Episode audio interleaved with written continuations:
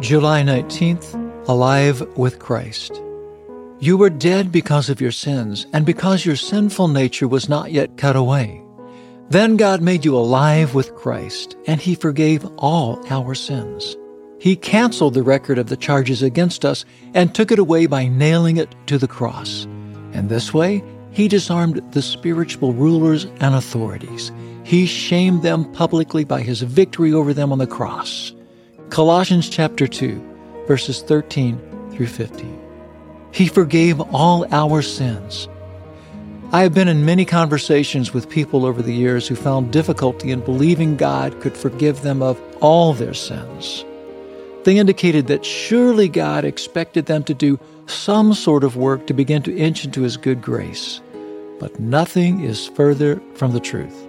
Our part is simply to repent by asking for forgiveness and turning from our sin. Then we embrace Christ and His forgiveness is granted. Some would say it's just too simple.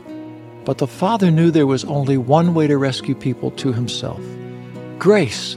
His only Son, Jesus, the unblemished sacrificial lamb, was the offering for our sins. We cannot work our way into His good favor and grace. It's all Jesus' work of redemption. He gets all the glory for our freedom and restoration. Our part is to surrender and allow the potter to begin forming us into the image of Jesus. Death no longer rules in the place that Christ abides. All the charges levied against us by the evil one are dropped, cut away in the power of the cross of Christ. Now we stand alive with Christ and live as vessels of honor for our Lord and King. Father, I rejoice this morning as I remember when you delivered me through the power of your resurrection life. I am forgiven and freed to be yours alone. Amen. Forgive us our sins as we have forgiven those who sin against us.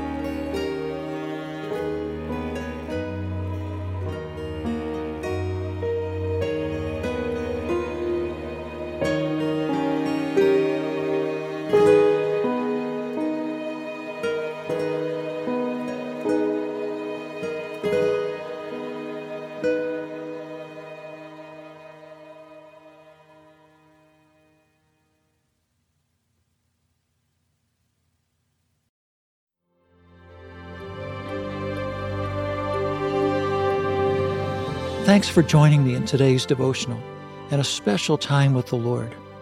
For more content, be sure to check out our blog at awakeinthedawn.com.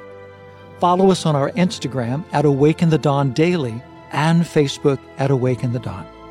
We also have a Patreon at patreon.com slash awake in the dawn if you would like to support our work with Hope Village.